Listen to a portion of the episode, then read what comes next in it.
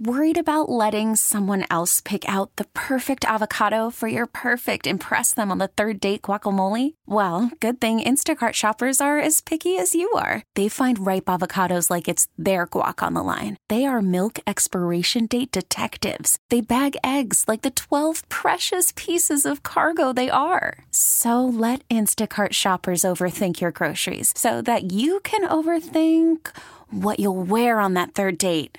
Download the Instacart app to get free delivery on your first three orders while supplies last. Minimum $10 per order. Additional terms apply. Joining us on the Disc Institute of Pittsburgh Newsline is Jeff McCausland, a veteran reporter who has covered defense issues and national security issues for a very long time for CBS Radio News. Jeff, it is good to have you back with us on KDKA. I'm not sure who's older. I think KDKA is older, but it's only by a few years, right? Older than me? I mean, that's come on, Jack. I know, Rick, you're hurting my feelings here, my friend. Come on, Jeff. You and I have both been around a time or 10, so we certainly can understand. I'm really curious to know what your take is on the word that just came down from Merrick Garland talking about the suspect in the documents leak case being taken into custody in Massachusetts and where this story is going.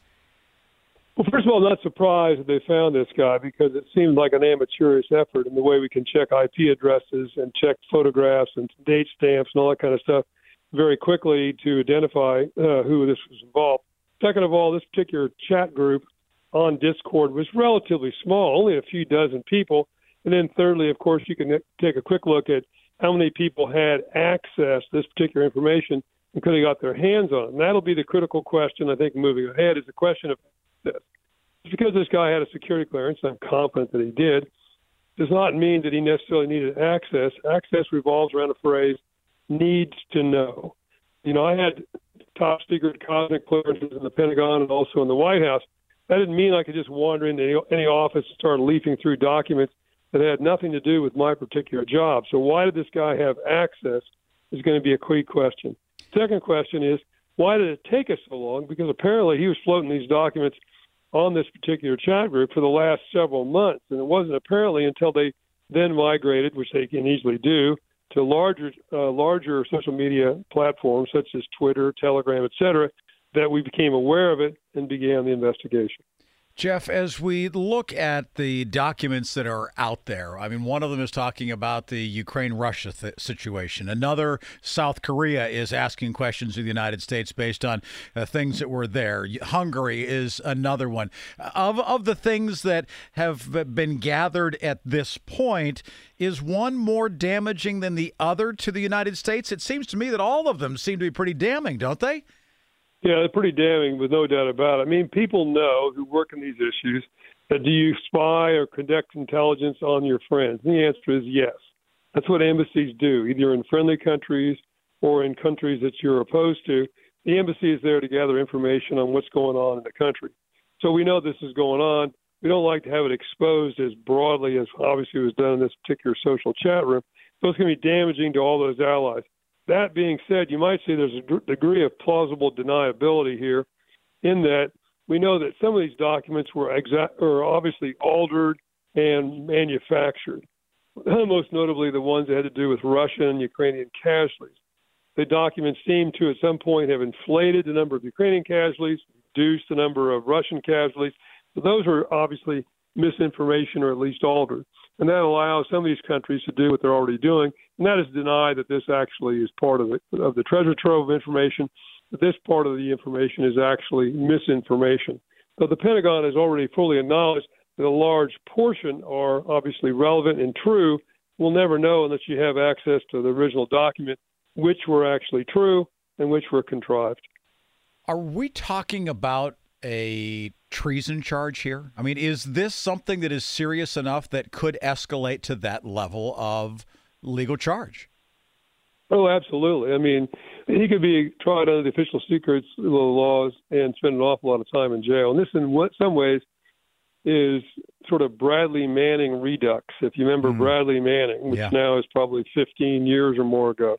Very similar in many ways as I was thinking about it.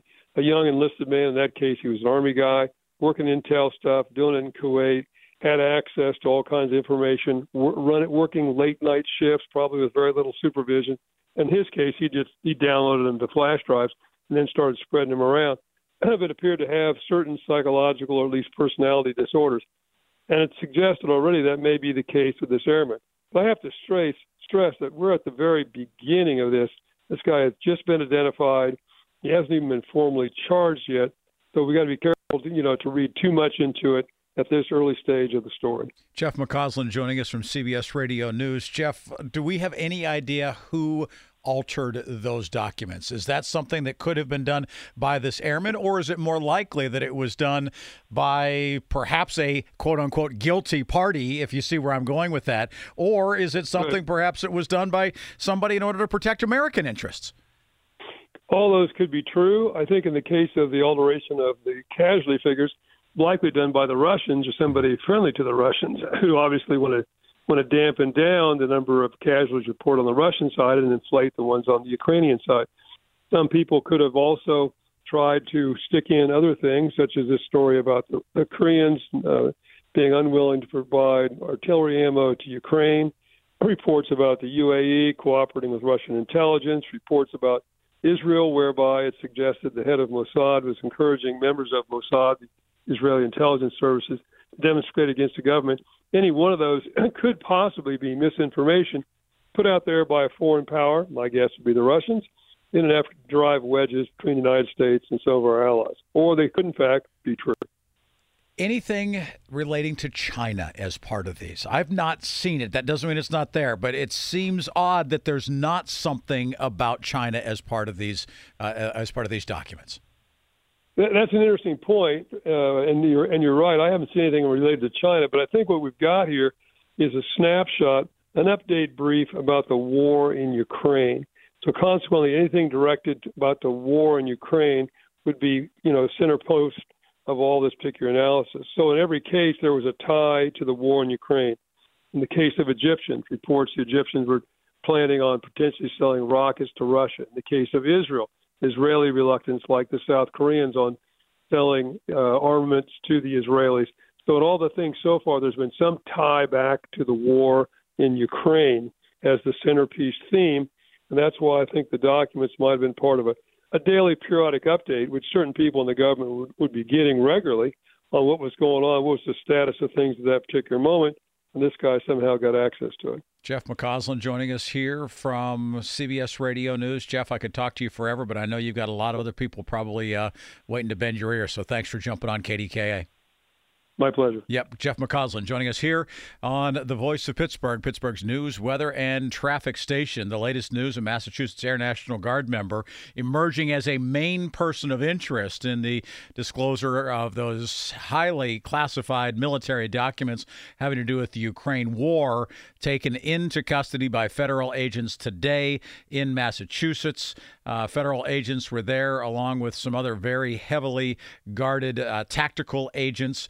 They believe that the guardsman, who specializes in intelligence, was the one who led the online chat group where the documents were ultimately posted. He's been identified as a 21-year-old named Jack Teixeira.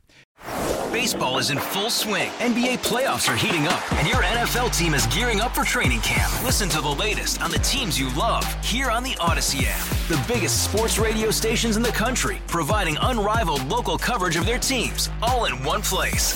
Exclusive interviews with players, coaches, and team executives, streaming live and always available on demand. Stay in the know with your favorite teams right here on the Odyssey app.